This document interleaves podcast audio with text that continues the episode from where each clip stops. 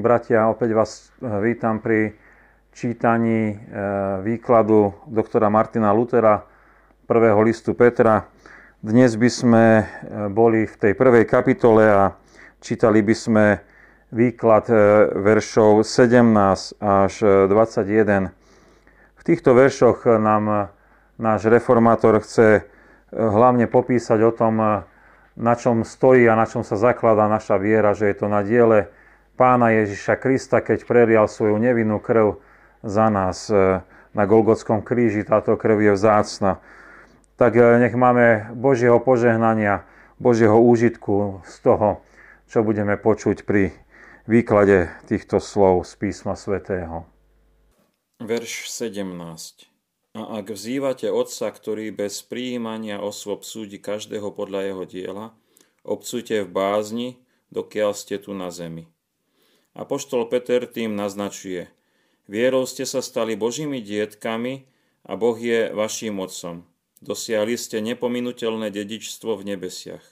Teraz už nič iné nepotrebujete, len aby bola odtiahnutá opona a odhalené bolo to, čo je teraz skryté. Na to pravda musíte čakať dotiaľ, pokiaľ to neuvidíte. Keď ste dospeli až k tomu, že Boha s radosťou môžete volať Otcom, tak ďalším stupňom je dospieť k poznaniu, že On je spravodlivý a teraz každému dáva podľa jeho diela, nehľadiac pritom na osobu. Nesmieš si teda namýšľať, že keď máš znešené meno kresťana či dieťaťa Božieho, že Pán Boh ti všetko schváli, aj keď žiješ bez bázne. Myslíš si, že stačí, keď sa môžeš vystatovať menom kresťana? Svet síce posudzuje podľa osoby, netrestá ani neschvaluje všetkých rovnako, ale chváli len priateľov, bohatých, učených, múdrych či mocných. Boh však na to nehľadí, všetci sú pred ním rovnakí, nech by to bola akokoľvek významná osoba. V Egypte udrel rovnako prvorodeného syna faraóna, ako aj syna posl- najposlednejšieho občana. Apoštol chce, aby sme na takýchto súd Boží pamätali a v bázni žili. Nie, aby sme sa len chválili tým titulom, že sme kresťania a spolahli sa na to, že kvôli tomu sa nám prepáči viac ako ostatným ľuďom.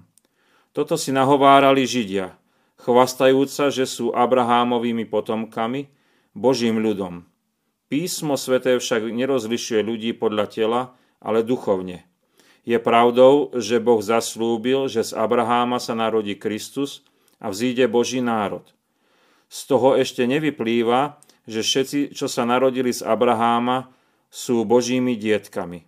Zaslúbil aj to, že pohania budú spasení. Nepovedal však, že všetci pohania dosiahnu spasenie. Tu sa nám núka otázka. Ak my hovoríme, že Boh jedine skrze vieru spasí bez uznania skutkov, Prečo tu teda Peter hovorí, že Boh súdi podľa činov nehliadiac na osoby? Čo sme učili, že jedine viera pred Bohom ospravedlňuje, je bez pochyby správne, keďže je to jasné aj z písma svätého, čo nik nepoprie. Keď tu Peter tvrdí, že Boh podľa diela skutkov súdi, je, je tiež pravda. Je potrebné mať na zreteli jednu skutočnosť. Kde nie viery, tam nie je ani dobrého skutku, ktorý Boh požaduje a platí to aj v opačnom poradí. Viery vôbec nie tam, kde nie sú dobré skutky. On spája vieru a dobré skutky dokopy, takže v obidvoch je súhrn celého kresťanského života. Nie, že by skutky mohli čosi urobiť pre ospravedlnenie pred Bohom, lenže viera bez nich nič nie je, tak potom to nie je tá pravá viera. Ak nás Boh podľa skutkov činov súdi, jednako zostáva pravdou, že skutky sú ovocím viery, na nich vidieť, kde viera je a kde je nevera. Boh posudzuje podľa dôkazov viery, či veríš alebo neveríš. Tak ako klamára nemôže posudzovať, či súdiť len podľa jeho slov. Preto chábaj tento výrok Petrov čo najjednoduchšie tak, že skutky sú ovocím viery, a znakmi, znakmi prejavmi viery a že Boh podľa tohto ovocia, ktoré nutne musí nasledovať súdi, aby sa zjavne videlo, v čiom srdci je viera. Boh nebude súdiť podľa toho, či sa voláš kresťanom, alebo či si pokrstený. On sa ťa spýta, ak si kresťan, povedz mi, kde je ovocie, ktorým chceš dokázať svoju vieru. Kde je ovocie, ktoré sa dokazuje tvojou vierou. Peter teda prízvukuje, keďže máte takého otca, ktorý nesúdi podľa e, osoby, žite v bázni, pokiaľ ste živí. To znamená, bojte sa Boha nie kvôli trestu či hnevu, ako sa boja nekresťania a diabol, ale aby vás neopustil a svojou pravicou neotiahol od vás. Práve tak, ako zbožné dieťa sa bojí, aby nerozhnevalo otca a nevykonalo niečo, čo by sa mu nepáčilo. Takúto bázeň chce mať Boh v nás, aby sme sa varovali pred hriechov a aby sme blížnemu slúžili, pokiaľ žijeme na zemi. Kresťan, keď ozajstne verí, vlastní Krista so všetkými jeho dobrodeniami. Je Božím dieťaťom, ako sme o tom už počuli. Čas, v ktorom ešte žije, je iba putovaním, lebo duch je už v nebi skrze vieru, ktorou sa stal pánom nad všetkým. Boh ponechal kresťana na zemi v tele na to, aby iným ľuďom pomáhal a ich tiež do neba nasmeroval. Z toho vyplýva, že všetky veci na zemi musíme užívať ako nejaký host, ktorý cestuje krajinou. Príde si oddychnúť do ubytovne a od hostinského príjme stravu a nocľah, no neprivlastní si majetok ubytovne za svoj vlastný tak aj my máme zaobchádzať s časnými hodnotami, ako by neboli našimi. Toľko z nich využívať, toľko, koľko je potrebné na udržanie tela pri živote a všetko ostatné použiť na pomoc blížnym. Kresťanský život je ako nočné táborenie, pretože tu nemáme trvalé miesto, ale musíme smerovať ta, kde je Otec, teda do nebies. Je potrebné na zemi žiť nie v rozkoši, ale v bázni, vraví Peter verš 18-19. Veď viete, že zo svojho márneho obcovania po ococh zdedeného vykúpení ste boli nie porušiteľnými vecami, striebrom alebo zlatom, ale drahou krvou nevinného a nepoškvrneného baránka Krista. Toto vás má nabádať k bázni Božej, aby ste pamätali, koľko musel podstúpiť Kristus k vášmu vykúpeniu. Predtým ste boli občanmi sveta, a sedeli ste pod mocou diablovou, teraz ste sa stali občanmi nebies. Na zemi ste len cudzincami a hostiami, preto žite v bázni a stiažte, snažte sa nepohrdnúť vzácným a drahým pokladom, ktorým vám ponúkol Boh, aby ste boli vykúpení a dosiahli slávu, keďže ste už teraz Božími dietkami. Čo je to za poklad, ktorým ste boli vykúpení? Nie pominutelné zlato a striebro, ale drahá krv Ježiša Krista, Syna Božieho. Tento poklad je taký vznešený a vzácny, že ľudský um a rozum to nemôžu pochopiť. Postačuje jedna kvapka nevinnej krvi za hriech celého sveta. Boh tak prebohate chcel vyliať svoju milosť, hoď to veľa stálo, svojmu jednorodenému synovi Kristovi dal vyliať všetku krv, aby nám tým daroval úplne tento poklad. Želá si, aby sme túto veľkú milosť ne, nepustili len tak do vetra, ale dali sa ňou pohnúť k tomu, aby sme v bázni žili a nik nám nemohol zobrať tento poklad. Je potrebné ešte si všimnúť, že Peter vraví, boli ste vykúpení z vášho márneho obcovania po otcoch zdedeného. Zrá, zráža tým na zem všetku našu pomoc, na ktorej si zakladáme a myslíme si, že naša vec musí byť bezchybná, lebo, od dávna sa to zachovávalo a naši predkovia to zachovávali a medzi nimi boli aj zbožní, múdri ľudia. Peter však hovorí, všetko, čo otcovia ustanovili a urobili, stalo sa zlým. Čo ste sa od nich naučili o bohoslužbe je tiež zlé, pretože Boží syn musel vyliať svoju krv, aby ľudia mohli byť vykúpení. Čo nie je očistené krvou, všetko je otrávené a telom prekliate. Z toho vyplýva, že čím viac sa človek pechorí, aby sa stal zbožným a nemá Krista, tak si, tým viac, tak si tým viac prekáža a upadá hlbšie do slepoty a zloby a stráca sa, e, a stráca sa od nevinnej krvi. Vonkajšie hriechy proti druhej tabuli sú oveľa nepatrnejšie proti tým, ktoré učia, ako sa má človek stať zbožným vlastnými skutkami a zásluhami, vytvárajúc pritom bohoslužby podľa výplodov rozumu. To sú hriechy proti prvej tabuli a nimi je najviac zneúctená a opovrhovaná nevinná krv Krista. Tak isto aj poháňa sa dopustili oveľa väčšieho hriechu tým, že uctievali slnko, mesiac a iné modly a pokladali to za pravú bohoslužbu, než ostatnými prečinmi. Ľudská zbožnosť, to je ľuďmi vymyslená, je v tomto svetle púhým bohorúhaním a najväčším hriechom, aký človek pácha. Kto nechce od Boha dosiahnuť milosť skrze nevinnú krv Ježiša Krista, tomu by bolo lepšie, aby sa nikdy nepostavil pred Božiu tvár, lebo iba rozhnevá Boží majestát výrokom nevinného a nepoškvrneného baránka vykladá Peter písmo písmom. Táto jeho epištola, hoci je krátka, je mocná. Poukazuje na paralely u prorokov, napríklad Izaiáš 53.1.12 a Mojžiša, kde je napísané Ako ovcu viedli ho na zabitie. Podobne 2. Mojžišova 12.5 až 7. Veľkonočný baránok je prototypom doslova z Nemčiny figúrou Krista – vysvetľuje tu tvrdenie, že Kristus je tým nepoškvrneným, nevinným baránkom, ktorého krv je vyliata za naše hriechy. Verš 20 Predzvedeného síce už pred stvorením sveta, ale v posledných časoch zjaveného vám. Tieto slova naznačujú, že my sme si to nezaslúžili, ani Boha o to neprosili, aby za nás bola vyliata drahá krv Kristova. Nemáme sa teda čím chváliť. Chvála patrí niekomu inému, samému Bohu. Boh nám bez všetkých našich zásluh toto zasľúbil a aj vyjavil a zvestovať dal to, čo od väčšnosti predzvedel a ustanovil prv, než bol svet stvorený. V proroctvách to zasľubuje, ale zostalo to skryté a nezjavené. Teraz však po skriesení Krista a vyslaní Ducha Svetého sa to stalo zjaviným, lebo evanielium bolo otvorené, zvestované, rozhlasované a kázané do celého sveta.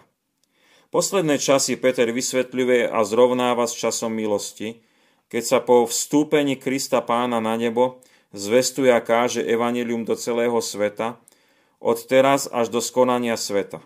Proroci, apoštolovia i sám Kristus hovoria o poslednom dni, nie ako by mal prísť hneď po pánovom stúpení na nebo, ale preto, že po tejto kázni Evanelia o Kristovi nemá už prísť nejaká iná a nič nemôže už byť lepšie ozrejmené a vyjavené, než ako bolo doposiaľ v Evanieliu.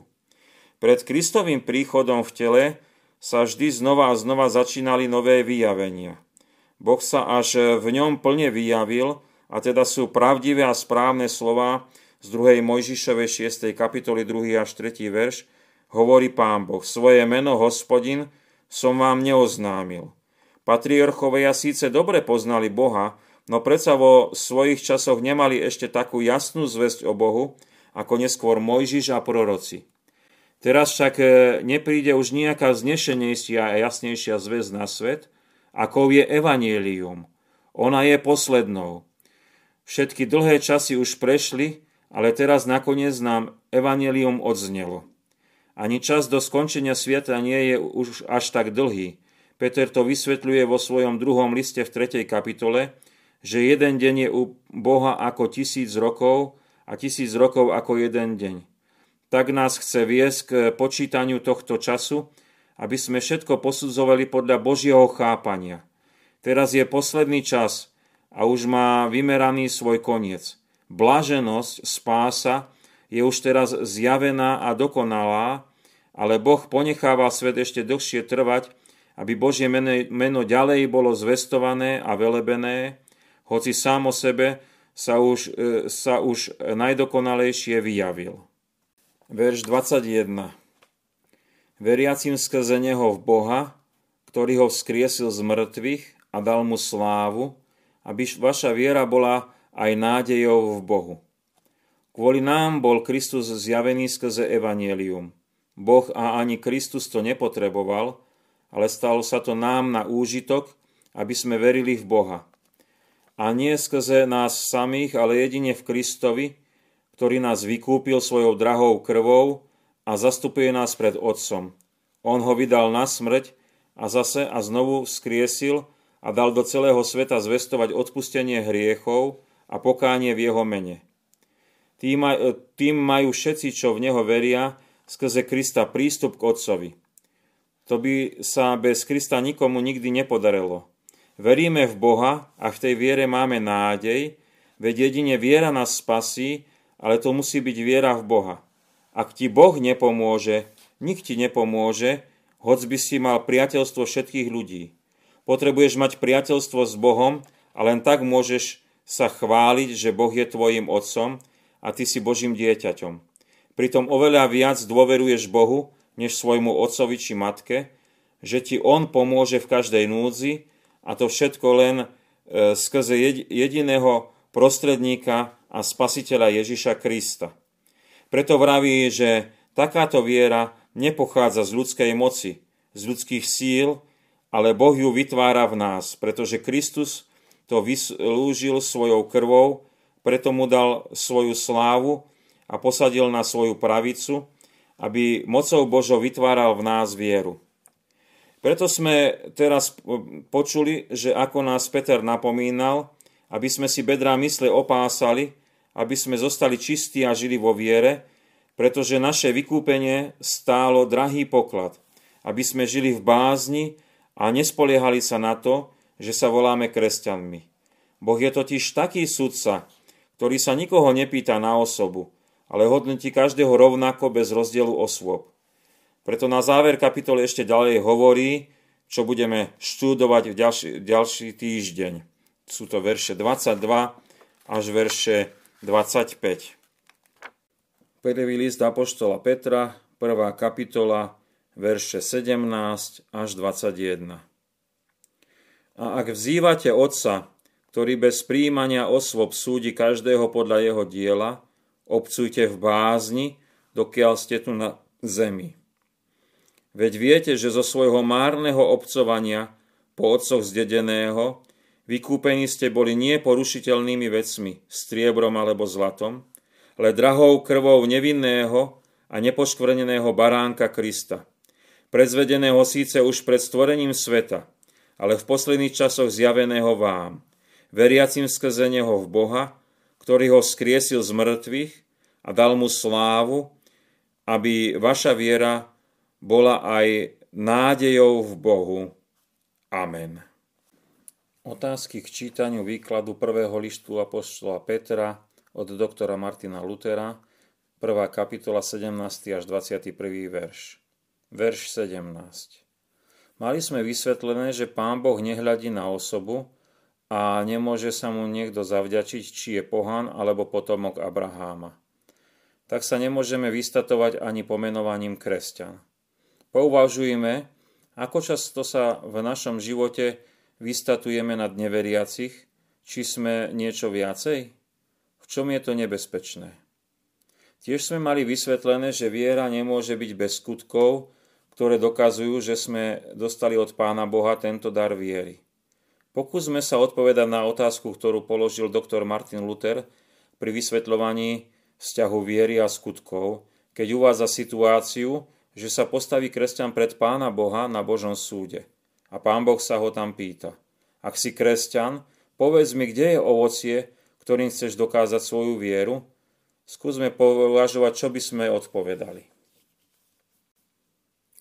Verš 18-19 na záver vysvetľovania o moci krvi Kristovej Luther uvádza dva texty zo starej zmluvy, zmluvy, ktoré poukazujú na dokonalú obeď pána Ježiša Krista. Prečítajme si ich. Izaiáš 53, 1. až 12. verš. Kto uveril našej zvesti a na kom sa zjavil zásah hospodinov, vyrástol pred nami ako výhonok a ako koren z vyprahnutej zeme. Nemal podstatu ani dôstojnosť, aby sme ho obdivovali, ani výzor, aby sme po ňom túžili. Opovrhnutý bol opustený ľuďmi, muž bolesti, ktorý poznal choroby, ako niekto, pred kým si ľudia skrývajú tvár, opovrhnutý bol a nevážili sme si ho. Ale on niesol naše choroby, vzal na seba naše bolesti. My sme sa nazdali, že je zasiahnutý Bohom bytý a strápený, ale on bol prebodnutý pre naše priestupky, zmučený pre naše neprávosti. On znášal trest za náš pokoj, jeho jazvami sa nám dostalo uzdravenia. My všetci sme blúdili ako ovce, všetci sme chodili vlastnou cestou. Hospodin spôsobil, aby ho zasiahla neprávosť všetkých nás. Strápení pokorne trpel a neotvoril ústa, ako baránok vedený na zabitie, a neotvoril ústa ako ovca, ktorá umlkne pred svojimi strihačmi. Väznením a súdom bol odstránený, ale kto sa stará o jeho údel? Lebo bol vyťatý z krajiny živých pre, svoju, pre vinu svojho ľudu bol zbytý. Dali mu hrob, bez, hrob bez bezbožníkmi a so zločincami, keď zomrel, hoc nespáchal násilie a nebol lsti v jeho ústach. Ale hospodinovi sa zapáčilo raniť ho chorobou, ak položil život ako obeď za vinu, mal by vidieť potomstvo a dlho žiť, skrze neho podariť sa má, čo chce hospodin. Pre námahu svojho života uzrie svetlo. Svojim poznaním môj spravodlivý sluha dá spravodlivosť mnohým a ich neprávosti sám vezme na seba. Preto mu dám podiel s veľkými a s mocnými sa bude deliť o korisť. Pretože obetoval svoj život za smr- na smrť, a počítaný bol s priestupníkmi, hoci on zniesol hriechy mnohých a zastúpil priestupníkov. 2. Mojžišova 12, 5 až 7 Váš baránok nech je bezchybný jednoročný baránok, sa, samček. Vyberte si ho z oviec alebo z kôz. Budete ho opatrovať až do 14. dňa toho mesiaca, potom ho na večer zareže celé zhromaždenie zboru Izraela nech vezmú z krvi a natrú obe, vera, obe verajer a vrch dverí tých domov, ktorých budú jesť. Považujeme ešte o tom, ako je pre nás vzácny Pán Ježiš, ktorý sa stal dokonalým baránkom Božím, ktorý sníma hriech sveta. Verš 20. Náš reformátor nám v tom verši vysvetľuje, okrem iného aj to, že žijeme v dobe, kedy sa nám dostáva od Pána Boha konečné zjavenie o ňom. Pán Boh sa nám už inak a lepšie nevie predstaviť. Máme najjasnejšiu zväzť o Pánu Bohu a to je zväz Evanielia. Čo všetko by si druhým ľuďom okolo seba porozprávalo pánovi Ježišovi, ktorý je hlavnou postavou dobrej tej zvesti. Po grecky sa dobrá zväz volá Evangelium verš 21. V tomto verši nám bolo vysvetľované, ako je pre nás Pán Boh dobrým Otcom, ktorému môžeme dôverovať a ktorý nám aj mnohým, mnohom pomáha. Počuli sme aj túto vetu. Ak ti Boh nepomôže, nič ti nepomôže, hoď by si e, mal priateľstvo všetkých ľudí. Aké by sme povedali svedectvo pred ľuďmi, ako je Pán Boh našim Otcom? V čom nám On požehnal? Čom nám pomohol. Milí bratia, milé sestry, počuli sme e, vysvetlenie tých pár veršov z prvej kapitoly, to boli verše 17 až 21.